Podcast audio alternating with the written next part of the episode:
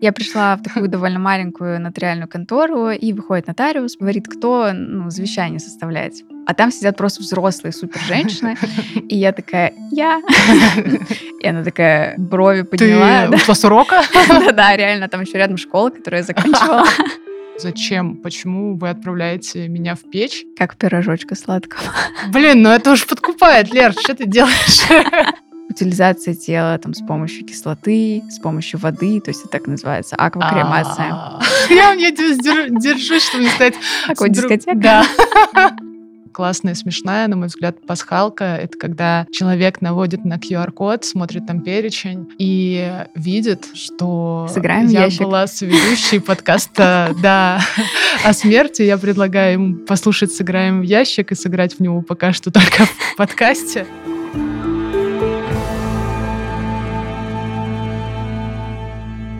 Всем привет! С вами э, Вика Греховодова, эко-адепт, э, ведущая подкаста «Нечего носить», коуч ICF. И также с вами Лера Волкова, эко-спикер, YouTube-блогер и исследовательница эмоций. И это подкаст «Сыграем в ящик». О чем мы хотим поговорить сегодня, Лер? А мы хотим поговорить э, такой довольно, может быть, пугающем в какой-то смысле штуки о том, как подготовиться к собственной смерти, о чем важно подумать при жизни, чтобы вашим родственникам, близким людям было чуточку проще. Да и вам самим, наверное, тоже порефлексировать mm-hmm. на эту тему может быть э, полезно. Да, как будто бы вам самим чуть проще. Это наша гипотеза. Но по нашему опыту, забегая вперед, мы скажем, что это помогает самим чуть проще относиться к тому, что мы конечны. И когда ты занимаешься важными делами на будущее, ты немножко так рационализируешь осознание того, что ты э, когда-то закончишься. Но это помогает, на мой взгляд, снизить тревогу. Честно говоря, это довольно спорный, дискуссионный вопрос. Помогает да. ли снизить эту тревогу, но все-таки мы попробуем все равно об этом поговорить. Ага. Собственно, мы поговорим о нескольких вещах. Юридические вопросы, имущественные завещания. Да, что делать с нашими телами, потому что не все так однозначно, как говорится. А еще мы очень много пользуемся с вами интернетом, и как э, тема смерти проникает и сюда. Да, и плавно перейдем, наверное, к важным а, вещам, в смысле одежда, какие-то другие штуки, может быть, книги и так далее, но обо всем по порядку. Поехали. Лер, а, я знаю, что ты счастливая обладательница имущества, чем я похвастаться не могу. Немножко привилегированных людей. Но, блин, мне кажется, это классно, Лер. У меня нет имущества, поэтому вопрос на текущий момент и вопросами завещания, естественно, я не занималась, не обдумывала это так. Тем более у меня сейчас и детей нет, нет питомцев. В общем, мне как будто бы это то, что я откладываю не потому, что не хочу заниматься, а потому что, ну, объективно, зачем я буду решать проблемы, которых у меня еще нет. А, мне кажется, это звучит очень здраво, абсолютно точно. Э, собственно, да, я тот самый привилегированный человек, и я очень люблю эту привилегию, а, который имеет имущество. И если у вас тоже есть имущество, или у вас есть имущество, и особенно есть дети, то действительно имеет смысл задаться этим вопросом. Почему, собственно, я задалась этим вопросом? Потому что пару лет назад я была в браке, и дело в том, что у меня есть имущество, которое я получила в наследство от моей бабушки, то есть от моей семьи. И мне казалось справедливым, я это обсуждала с, забегая вперед, моим бывшим мужем, о том, что ага наверное, будет справедливо написать завещание на мою семью, да, например, на мою маму, потому что, ну, как бы, если я умру, и он получит часть моего имущества, как будто это будет не очень справедливо, ведь не он угу. на него зарабатывал, да, ну и не я, честно это говоря. Даже, ну, эта история даже не про совместно нажитое. Да-да-да. То есть тут важно понимать, что у нас есть гражданский кодекс, который регулирует весь этот наследственный процесс, и если вы придете к нотариусу или просто загуглите, то там будет такая очередность э, наследования. То есть э, есть разные очереди, соответственно, если ты умираешь и у тебя нет завещания, то государство само регулирует этот процесс. И понятное дело, что в первую очередь наследуют супруги, родители, mm-hmm. дети. И когда я была в браке, я прям все это время думала о том, что, блин, надо дойти до нотариуса и, соответственно, написать завещание на маму, ну, чтобы все имущество в случае моей смерти получила она, а не мой супруг. Угу. Но я так долго откладывала этот вопрос, что я уже успела развестись. Немножко прокрастинации. И э, недавно я вспомнила о том, что я хотела заняться этим вопросом, потому что та очередь, которая вот эм, в случае моей смерти или в случае, например, ситуации, да, сейчас, если умру я и моя мама одновременно, меня не очень устраивает тот э, порядок очереди, который урегулирован угу. государством. Угу. И, собственно, два дня назад, в преддверии этого выпуска, э, я пошла к нотариусу и, собственно, оформила завещание на, э, скажем так, это такой специфический тип завещания на случай, если мы с мамой условно одновременно умрем, то есть с нами что-то произойдет, и тогда получат э, все имущество, там и мое, и угу. мамина, по-моему, мой близкий человек, моя двоюродная сестра, которая принимала очень большое, значительное участие, когда я была подростком, когда угу. я, например, училась водить. Это прям супер здорово и осознанно, что ты это сделала. Э, да, тут можно ругать себя за то, что ты до этого не доходила вопроса, но мы знаем, что это непродуктивно, это ни к чему не приведет. Но супер, что подкаст э, в том числе замотивировал тебя сходить и написать это. Ты стала спокойнее после этого? Ну, как-то выдохнула? Вообще что-то изменилось? Честно, мы как раз вчера с мамой обсуждали этот вопрос, и мы немножко так, эм, ну, посмеялись на тему того, что как бы в целом, ну, скорее всего, нам будет похеру по факту, когда мы умрем, вероятнее всего, нам будет все равно, что будет с нашим имуществом. Но я сделала все возможное, чтобы, ну, как-то, знаешь, как будто немножко какой-то справедливости внести, что да. вот, как будто какая-то Живой некоторая... тебе же не все равно. Ну да, да, как будто какая-то некоторая благодарность. Поэтому, да, я рада, что это сделала, но, как сказала моя сестра, который, естественно, я сообщила об этом, да, было бы странно. А было бы прикольно, я бы такую пасхалку оставила. А, прикол в том, что если ты оставишь такую пасхалку, то человек не придет, э, например, э, а открывать наследство. Его не извещают никак, не знаешь? Маловероятно, mm. скажем так. Нотариусы довольно специфические, да, ребята, поэтому, например, моя бабушка, когда оставляла завещание, она, естественно, давала мне, по-моему, даже оригинал, то есть это mm. прям очень важно. Mm-hmm. И, собственно, когда я пришла домой вчера, я дала завещание тоже маме, то есть я mm. его даже себе не оставляла. Стало ли тебе поспокойнее после этого? А, ну, честно говоря, не особо сильно спокойнее. И еще мне хотелось отметить забавный момент, что нотариус была просто сильно удивлена.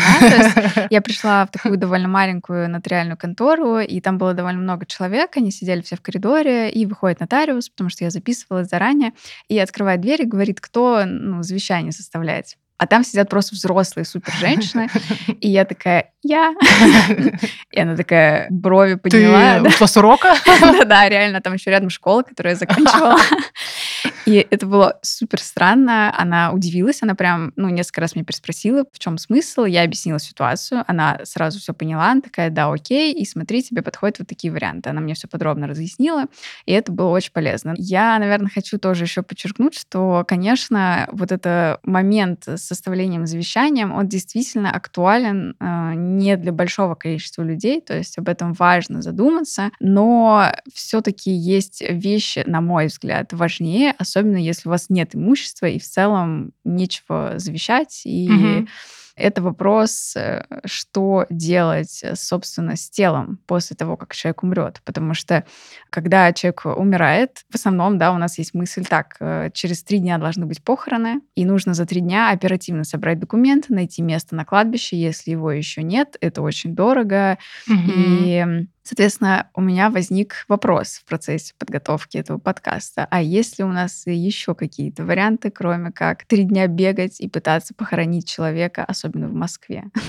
Да, еще ты говоришь три дня. Это скорее тоже условия угу. города крупного, когда там тело пока в морге.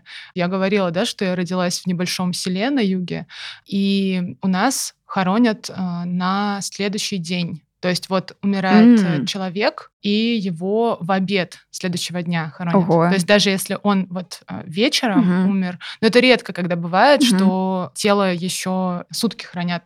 А, По-моему, в самом селе морга нет, он есть только в соседнем населенном пункте, Мгм. там типа 20 километров, но там тоже своя история какая-то с логистикой должна быть. Есть э, в селе тоже несколько ритуалок, которые под ключ как бы Мгм. все делают, и место там, естественно, стоит не таких денег, как в Москве, но все равно для жителей села это много. Я просто сказала эту ремарку, чтобы учесть, что бывает вообще не три дня даже. Это вообще супер э, стрессово. Плюс, конечно же, в том, что ты переключаешься моментально. Ты вынужден переключиться, потому что у тебя а, дедлайн жесткий. Если ты один, я не знаю, как ты Я, справляешься. честно, вообще не представляю, как можно э, вот эти все там справки забрать за... Или что вообще, как это... Да, У меня да. вообще нет понимания, как это можно сделать условно за 5 часов. Да, с половиной дня. Ну, вот поэтому раньше в селе а, приходили соседи, как я говорила, да, там помогали с готовкой, кто-то с ритуалкой, то есть разбирали на себя функции, которыми они могут заняться.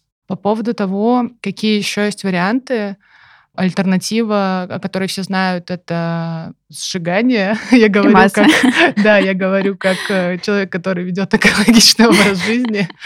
А, да, кремация это не самая распространенная форма. Да, в а, России Да, да. где-то 4%? 10.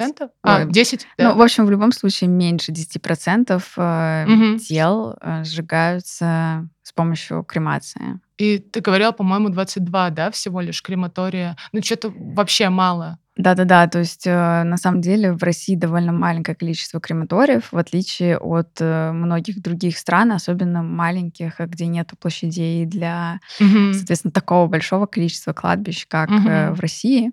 И мне кажется, тут еще можно сказать о том, что мы знаем про кремацию такую классическую, где сжигаются тела. Мгм. А, но в рамках подготовки к этому подкасту и подготовки к моему экзамену по английскому я слушала... Сошлось. Я слушала подкаст о климатически нейтральных эм, похоронах. И там были разные варианты, например, скажем так, утилизация, ну, я не знаю, какое другое слово просто здесь вообще использовать. Утилизация тела там с помощью кислоты, с помощью воды, то есть это так называется, аквакремация. Аква- А. Аквакремация. Я я дер- дер- держусь, чтобы не стать... Такой с друг- дискотека. Да. Да. Вот оно и произнесено. А, Вика, скажи, пожалуйста, тебе откликаются какие-то из этих э, способов? Ну, кислота сразу нет. Э, Это больше похоже на то, что от тела хотят избавиться, нежели от того, что это какой-то да, обычный такой будничный способ захоронения. То есть тебя просто растворяют. А куда тебя потом сливают? Как рыбку в Честно унитаз? говоря, мне это напоминает истории из 90-х или 2000-х, когда находили какие-то тела э, моделей Мгм. богатых э, всяких чуваков, бизнесменов, которых обливали какой-то кислотой. Вот у меня такие ассоциации возникают. Хотя это очень экологично. У меня тоже нет ассоциаций каких-то даже просто нейтральных, типа «М, один из вариантов, да, окей, окей. Допускаю. Да, но, честно говоря, у меня это вызывает э, тревогу, и вот только ощущение, что от тела избавляются. Все. Кремировать тоже не хочется так, чтобы поступали с моим телом, хоть я уже буду мертва, я не хочу, чтобы мое тело сжигали. Но это не могу сейчас подобрать более точного слова, но ощущается как э, что-то кощунственное. Ну, типа, зачем? Почему вы отправляете меня в печь? Как пирожочка сладкого. Блин, ну это уж подкупает, Лер, что ты делаешь? Ты мои устои рушишь. Ну, я сладкий пирожочек, но места побольше. И я поняла, что пока мне комфортен вариант с классическими... Ну, в общем, классический вариант, когда есть э, гроб, и я в нем. До этого мне это казалось сюрреалистичным и чем-то неприятным, потому что там всякая атрибутика и православная. И венки искусственные. Да, пластика много, и это все бутафорски и всрато, честно Если говоря. еще выглядит. такой гроб, знаешь, лакированный. Мы в рамках подготовки к подкасту что-то там гуглили, и я нашла гроб депутат. Но он, Он выглядел солидно. он выглядел солидно и представительно, и я уверена, Ты что бы он хотела такой гроб? дофига. А, ну, только было, если бы я была депутатом и членом королевской семьи. То есть это просто, ну, статус бы обязывал меня хранить не в коробке из-под заказа, Зона. э, с Озона, да, а так, а, наверное, гроб обычный, мне бы хотелось по минимуму вот этого а-ля бархат, который на самом Мгм. деле не бархат и всякого такого, но как будто гроб сейчас для меня, повторюсь, хотя раньше казалось, что это вообще мне не подходит гроб. Типа, я не тот человек, которому подходит Я гроб. не такая. Ну, просто не подходит. Ну, типа, ну, что мне делать в этом гробу? Алло, да, я умерла, но что мне делать в этом гробу? А, Я видела, ну, тоже, так как мы обе, да, ведем экологичный образ жизни, разные стартапы там про что можно после кремации пепел использовать и, например, посадить дерево, и там вообще разных вариантов много. Но я понимаю, что это стартапы, это пока мало где, и это дорогостоящая история. И как-то мне что-то, какие-то кейсы на уровне идеи откликаются, но пока и в российских реалиях гроб нормально, нормально, гроб.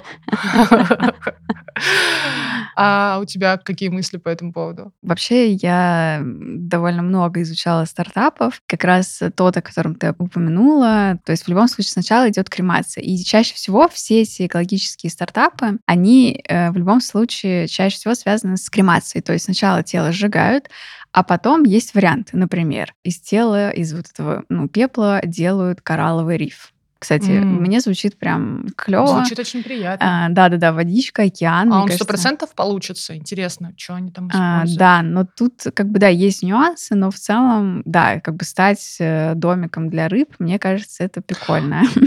Ты опять э, мне классную идею. Я продаю разные идеи. Ну, это правда, это звучит и поэтично, и как э, то, что ты часть экосистемы. То есть ты продолжаешь да. существовать. Ты родился, а потом умер и снова пригодился.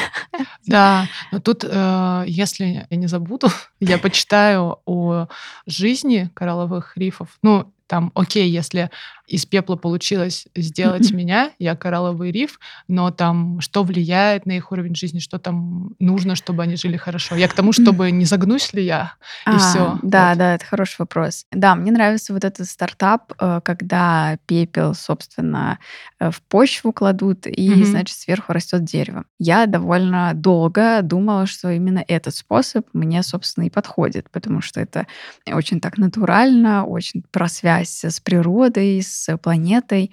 Но э, я очень с тобой согласна. И в рамках подготовки этого подкаста я прям очень много рефлексировала на эту тему и поняла, что, блин, скорее всего, я тоже не хочу, чтобы мое тело сжигали. А. Потому что, когда я даже слушала вот тот подкаст о разных способах кремации, я прям на физическом уровне ощущала, что мне это не подходит, что это какая-то неестественная история. Правда, она какая-то искусственная. Хотя, казалось бы, похороны, кажется, тоже Ну, довольно они- искусственные. Да, и не самая веселая история, когда стоит гроб. Да. И, собственно, я начала гуглить, какие еще могут быть варианты, потому что вариант э, с тем, что там стоит дерево, мне нравится. И, собственно, я нашла такие похороны. Они называются условно естественные похороны, экологичные похороны. Там есть разные вариации. Мгм. Суть в том, что, по сути, тело а, закапывается в землю без гроба, закапывается на меньшей глубине, чем это обычно происходит, когда, ну, на классических похоронах. Тело разлагается, в отличие от ситуации, когда тело в гробе, и оно гниет. Потому что Мгм. то есть тут, наверное, важно упомянуть, что когда тело в гробе, это неестественные какие-то условия для М. разложения. Да, вот как на свалке сравнить, да, и на полигоне, когда нет доступа к кислороду, к солнцу. Да-да-да, то есть э, чтобы вообще какие-то вещи, в том числе органические, и в том числе тело, потому что оно Мгм. является органическим, по сути, отходом Мгм. в какой-то степени. Ну чтобы, да, чтобы, после смерти, да, да. чтобы оно действительно разлагалось, а не гнило, а, нужно соблюсти определенные условия. И вот, вот эти натуральные похороны, они предполагают просто закапывать тело на глубине там одного метра. А дальше есть вариации. То есть можно ставить памятник, можно не ставить, можно поставить дерево. Э, Но для меня эта история выглядит самой привлекательной, и я прям поняла, что я очень хочу. Но есть существенный нюанс. Насколько я понимаю, в России, да и вообще во многих странах это пока что еще запрещено. Например, в UK, в Великобритании это возможно, но это возможно на каких-то определенных территориях. То есть все равно нужно довольно серьезно задаться этим вопросом. И Много ограничений, да? да-да-да, довольно много ограничений. Да, и еще я забыла упомянуть, что как бы это то, что я хочу, чтобы с моим телом сделали после смерти. Но при этом у меня есть более такая приоритетная штука. Я хочу, чтобы я стала донором органов после моей смерти. Вообще, кстати, я донор крови, на самом Мгм. деле. Э, Я была донором раз семь. Еще я стою в регистре доноров костного мозга, и всем рекомендую это сделать. И когда я думала о смерти и раньше, первая мысль, к которой мне приходила, это то, что я хочу принести пользу человечеству и после моей смерти. Я часть своей жизни волонтерю, работаю в НКО, и для меня это просто какая-то логичная тоже такая вытекающая. И, собственно, а, я для себя приняла решение, что да, я хочу быть донором органов. В России презюмируется, что если ты умер, и ты никому ничего не сказал, то ты станешь донором органов. То есть ты можешь им стать. Э, Для того, чтобы не стать, нужно какое-то волеизъявление. Мгм. Например, там, опять же, у нотариуса. То есть прийти к нотариусу и сказать, я не хочу быть донором органов после смерти.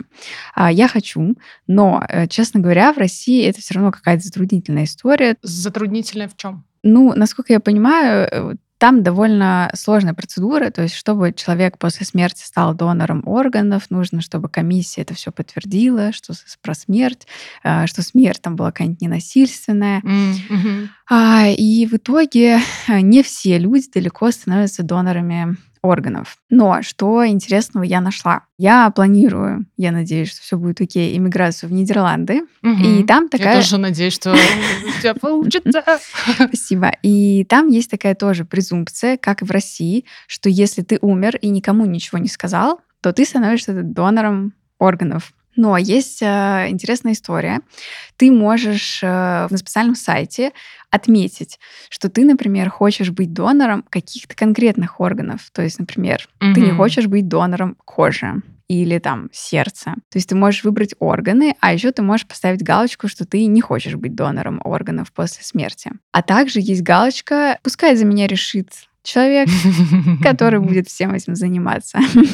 У меня такое специфическое отношение к этому пункту, но да. Таким образом, да, у нас есть такая опция, и тут, наверное, мне бы еще хотелось сказать про то, что есть опция стать телом для Науки. Да, и для студентов, для тех, э, кто будет там изучать системы, что-то на твоем теле делать. Ну, я очень упрощаю и гиперболизирую, наверное, но... Но в целом это так. Ну, в общем, ты объект. Ты даже, наверное, не кстати. тело, ты объект, просто объект. А, да, то есть вот хочется, да, немножко разделить. То есть есть донорство органов, и это может спасти человеку, у которого какое-то серьезное хроническое заболевание или рак, э, или еще что-то, Да. или какое-то аутоиммунное заболевание. И есть вторая опция — это условно пожертвовать свое тело науке. Это звучит очень громко, Да. как будто бы твое тело поможет каким-то открытиям. И это действительно может быть именно так. Но по факту, например, и в Нидерландах тоже на официальном сайте правительства написано, что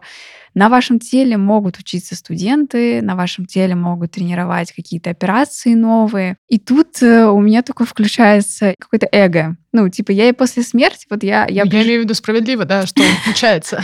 Типа, я и при жизни такая вот а, классная девчонка, которая помогает людям.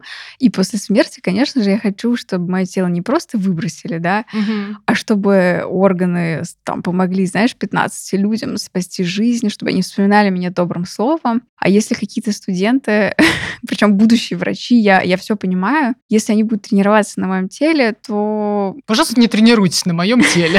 Все, да. Короче, да, у меня какие-то странные чувства это вызывает. Я прекрасно тебя понимаю в этом вопросе, потому что все-таки история, когда ты осознанно хочешь, чтобы после твоей смерти органы использовали для пересадки, ты мертв, но ты, на мой взгляд, остаешься субъектом, который еще при жизни решил, mm-hmm. что он хочет вот так э, определенными своими частями, системами, органами распорядиться.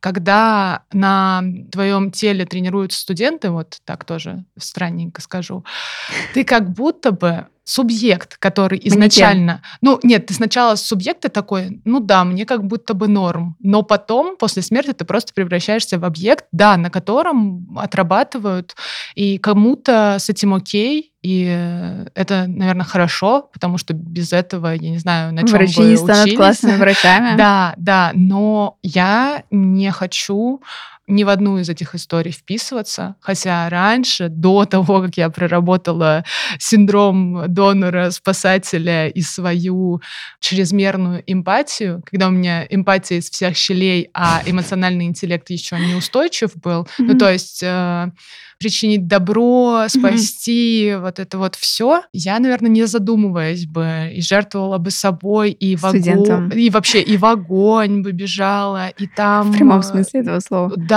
ну то есть и спасать кого-то, жертвовать собой. А сейчас я понимаю, что я при жизни, у меня есть э, классные ценности, я поддерживаю социально экологически ответственные проекты, там, я доначу тем-то, я системный волонтер уже четвертый год э, и помогаю в проекте прямой помощи бездомным. Ну, то есть я делаю то, что мне важно, то, что помогает обществу, и нет, я не хочу ни свои органы отдавать, может быть, это изменится, мое мнение. Оно будет не таким на разрыв аорты, как раньше. Да, конечно, mm-hmm. берите все, что вам нужно, а таким более осознанным, что я такая, ну, возможно, вот это я захочу. Я хотела сказать, что очень интересно, что мы с тобой такие разные. Ну, в плане, что у нас есть... Э, кстати, да, я хочу тоже подчеркнуть, что все нормально. То есть в любом случае, mm-hmm. если вы не хотите быть донором органов, это вообще абсолютно окей, и это не то, к чему нужно там, знаешь, всю жизнь идти условно и там какие-то усилия прилагать, чтобы все-таки принять этот шаг. А, но тут важно, да, вспомнить, что в России вы априори ну, донор, да, то есть если вы не хотите, то нужно что-то для этого сделать. Ну, в смысле, нужно написать завещание или там сказать близким об этом. Да, несмотря на то, что у нас вообще довольно разные позиции по этому вопросу, у нас есть такая одна очень схожая черта, о которой ты уже упомянула, а я еще не говорила. Это желание выбрать такой способ да, захоронения, прощания с телом, чтобы близкие могли навещать условно mm-hmm. наши тела после смерти. Можешь, пожалуйста, немножко об этом поговорить? Да, это как раз в том числе о том, когда я поняла, что рифом быть прикольно сегодня, но опять же вспомнила, почему я от этих идей отвернулась немножечко и развернулась в сторону классических похорон в гробу, потому что мне очень важно, чтобы было место, куда моя семья, мои родители, если так получится, что они меня переживут, или мой будущий э, партнер, э, муж, э, дети, мои друзья, другие люди, которым я важна, цена, могли э, прийти и навестить меня. Я сама каждый раз, когда приезжаю домой в село, я иду на кладбище. Там даже буквально в первые дни я навещаю тетю, дедушку, крестную, мамину подругу, бабулю теперь, потому что ее в этом году не стало. И для меня это не про дань уважения или про то, что вот моя семья будет думать, какая я хорошая девочка. Я пошла их навестить. Мне самой приятно, то, что я там с ними разговариваю, я там могу поплакать, когда мне хочется, бывает и без этого. Но это для меня терапевтично. И для меня ценно, что я приезжаю, и я знаю, что они там, и я как будто иду к ним в гости. Я бы хотела, чтобы ко мне также могли прийти на кладбище, сесть на лавочку и поговорить со мной или просто подумать, или поплакать, просто молча посидеть. Например, а, мы с моей сестрой двоюродной, ее мама похоронена там же, в этом селе, угу. потому что она родилась там, потом большую часть жизни жила в Подмосковье, но она говорила, что хочет быть похороненной в Развильне. Вот ее туда отвезли, и мы с сестренкой навещаем тоже тетю. И она любила Пушкина очень сильно. И вот мы были вместе в селе, и я предложила сестре сходить к тете с томиком mm-hmm. его стихов и почитать вслух. Блин, как здорово. И это было лето, такая жара, и ветер такой неприятный, ну, в общем, так сушит. А я говорю, ну, пойдем, давай, может, там на лавке полежим, почитаем. Типа вот просто mm-hmm. я говорю, наверное, односельчанам, если они увидят это, просто кринж, что происходит. А, но Лиза приняла мою идею, и мы вот пошли, и ей так было хорошо и спокойно тоже от этого, потому что ей сложно с этим опытом. Она осталась без мамы, крошкой, ей было 10 лет.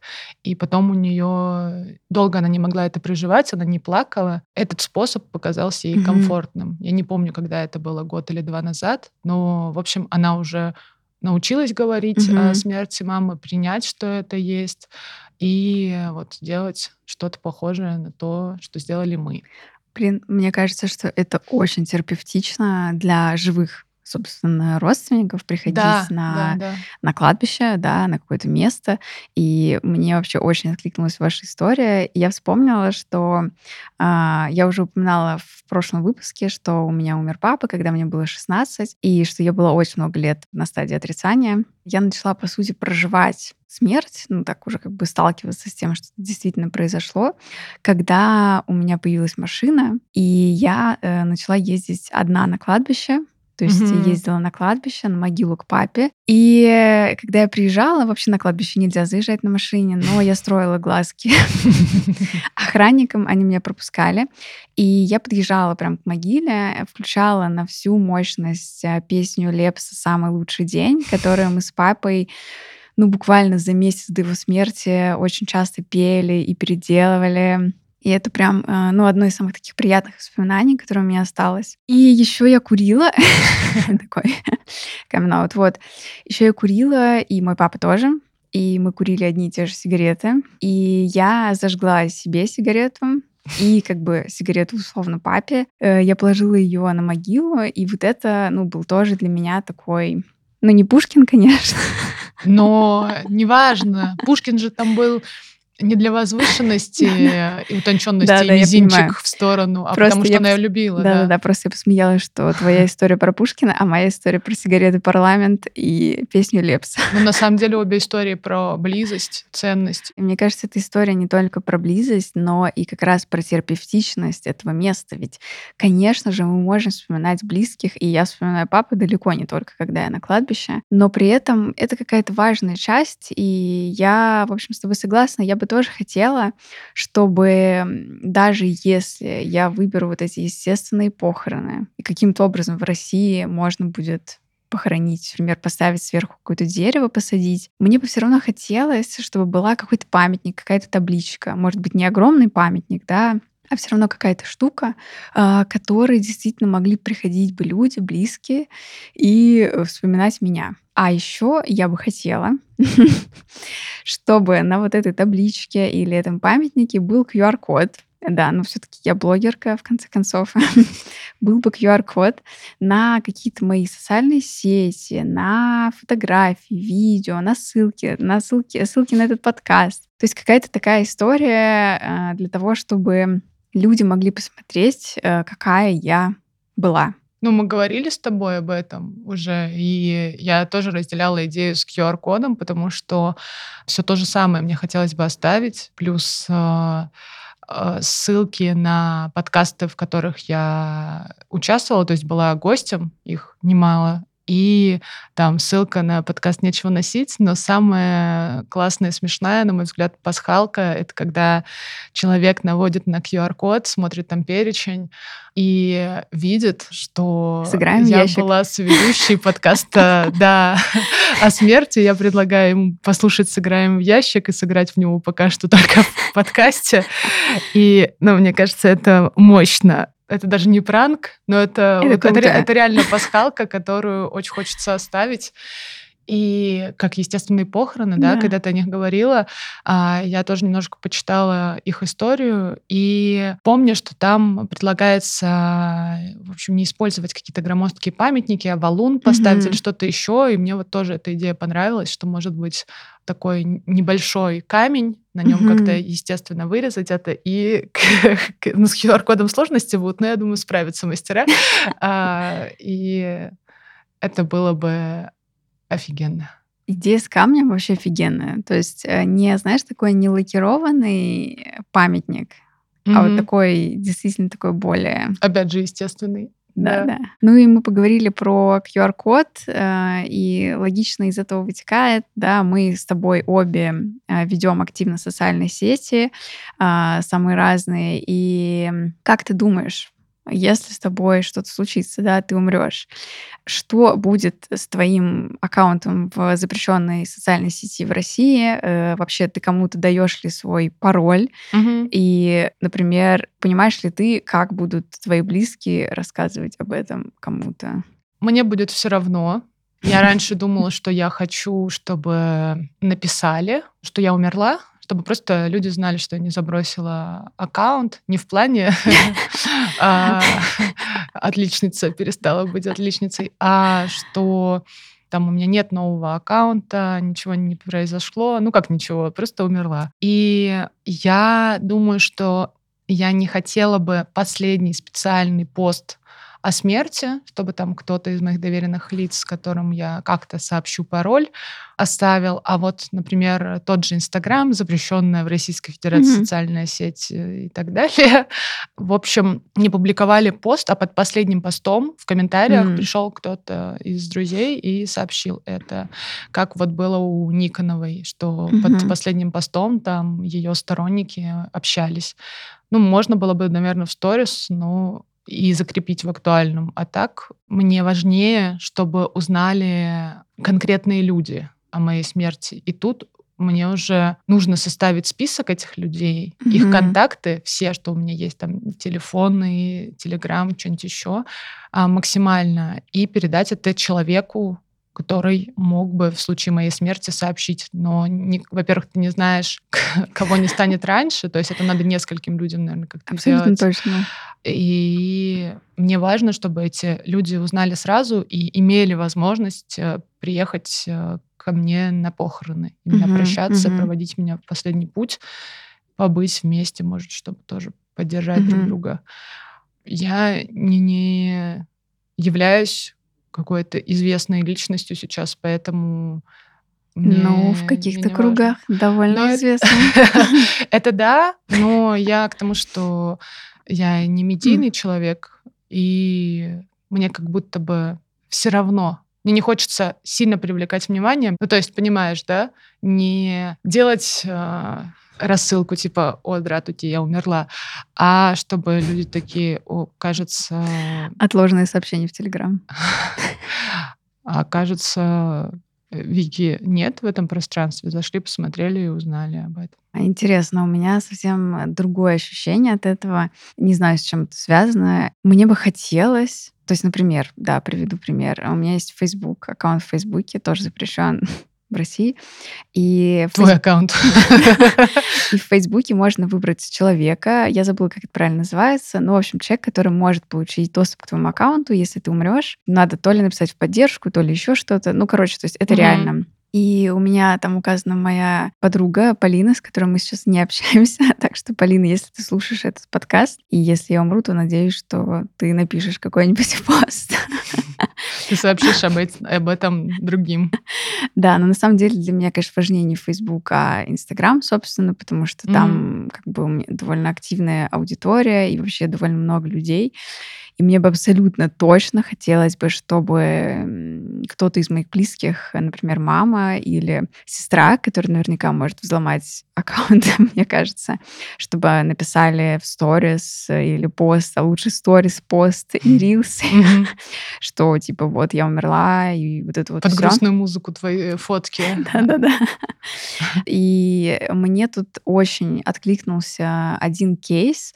Э, Есть такая девушка, Оля Маркес, предпринимательница, музыкантка и вообще классная девчонка. У нее умерла довольно близкая подруга пару лет назад, и они тоже с трудом, потому что у них не было пароля от аккаунта, они с трудом там как-то взломали этот инстаграм-аккаунт этой подруги, и они добавили в актуальное все ее сторис за год. А она очень активно вела, то есть каждый день. Я сама пересмотрела их, потому что мне показалось это очень такой э, клевой штукой, чтобы познакомиться и вспомнить, насколько светлым там условно был человек, какие прикольные мысли он э, ну, распространял, чем-то вдохновлял и так далее. Вот, и мне бы, наверное, тоже хотелось, чтобы если я умерла, то максимум контента, который можно показать обо мне, чтобы он был, собственно, показан. Угу. Это интересная мысль. Вот Я такая раньше- вот я я- нарциссическая девчонка. Имеешь полное право. Вообще тоже так считаю. Я лет пять там назад э, тоже думала, что по максимуму хотелось бы какого-то контента оставить, чтобы люди могли там смотреть, даже те же мои родственники, у которых э, этих фоток нет. Фоток и чего-нибудь другого. А сейчас мне важно, чтобы это было при жизни у нас, и была близость, и были доверительные разговоры, и чтобы люди в моем окружении, те, кого я люблю, были эмоционально доступны, говорили мне о том, как они ко мне относятся. Я им это проговаривала, чтобы какие-то конфликты мы могли решать. Мне хочется прожить жизнь так, как я действительно чувствую, как мне нравится. И неважно, что в инсте останутся только профессиональные посты коуча ICF про работу с а, профилактикой выгорания и про управление стрессом.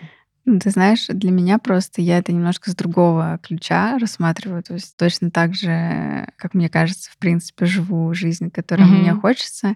При этом для меня, например, закрепить год сторис в актуальных, это, знаешь, такое, ну, то есть условно там вот Оля и там ее, да, там подруга взломали аккаунт, и, скажем так, у них есть вот эта возможность какие-то вспомнить моменты совместные. Это же тоже очень терапевтично. Знаешь, как, как да, я вообще, кладбище. вообще не спорю. Да-да-да. Я скорее про то, что для меня вот эта digital история, она может быть способом прожить э, эту потерю для разных людей, для друзей и для недрузей, потому что я сама сталкивалась с такой ситуацией, когда не очень близкие люди умирали, Мгм. и, и ты все равно чувствуешь эту потерю.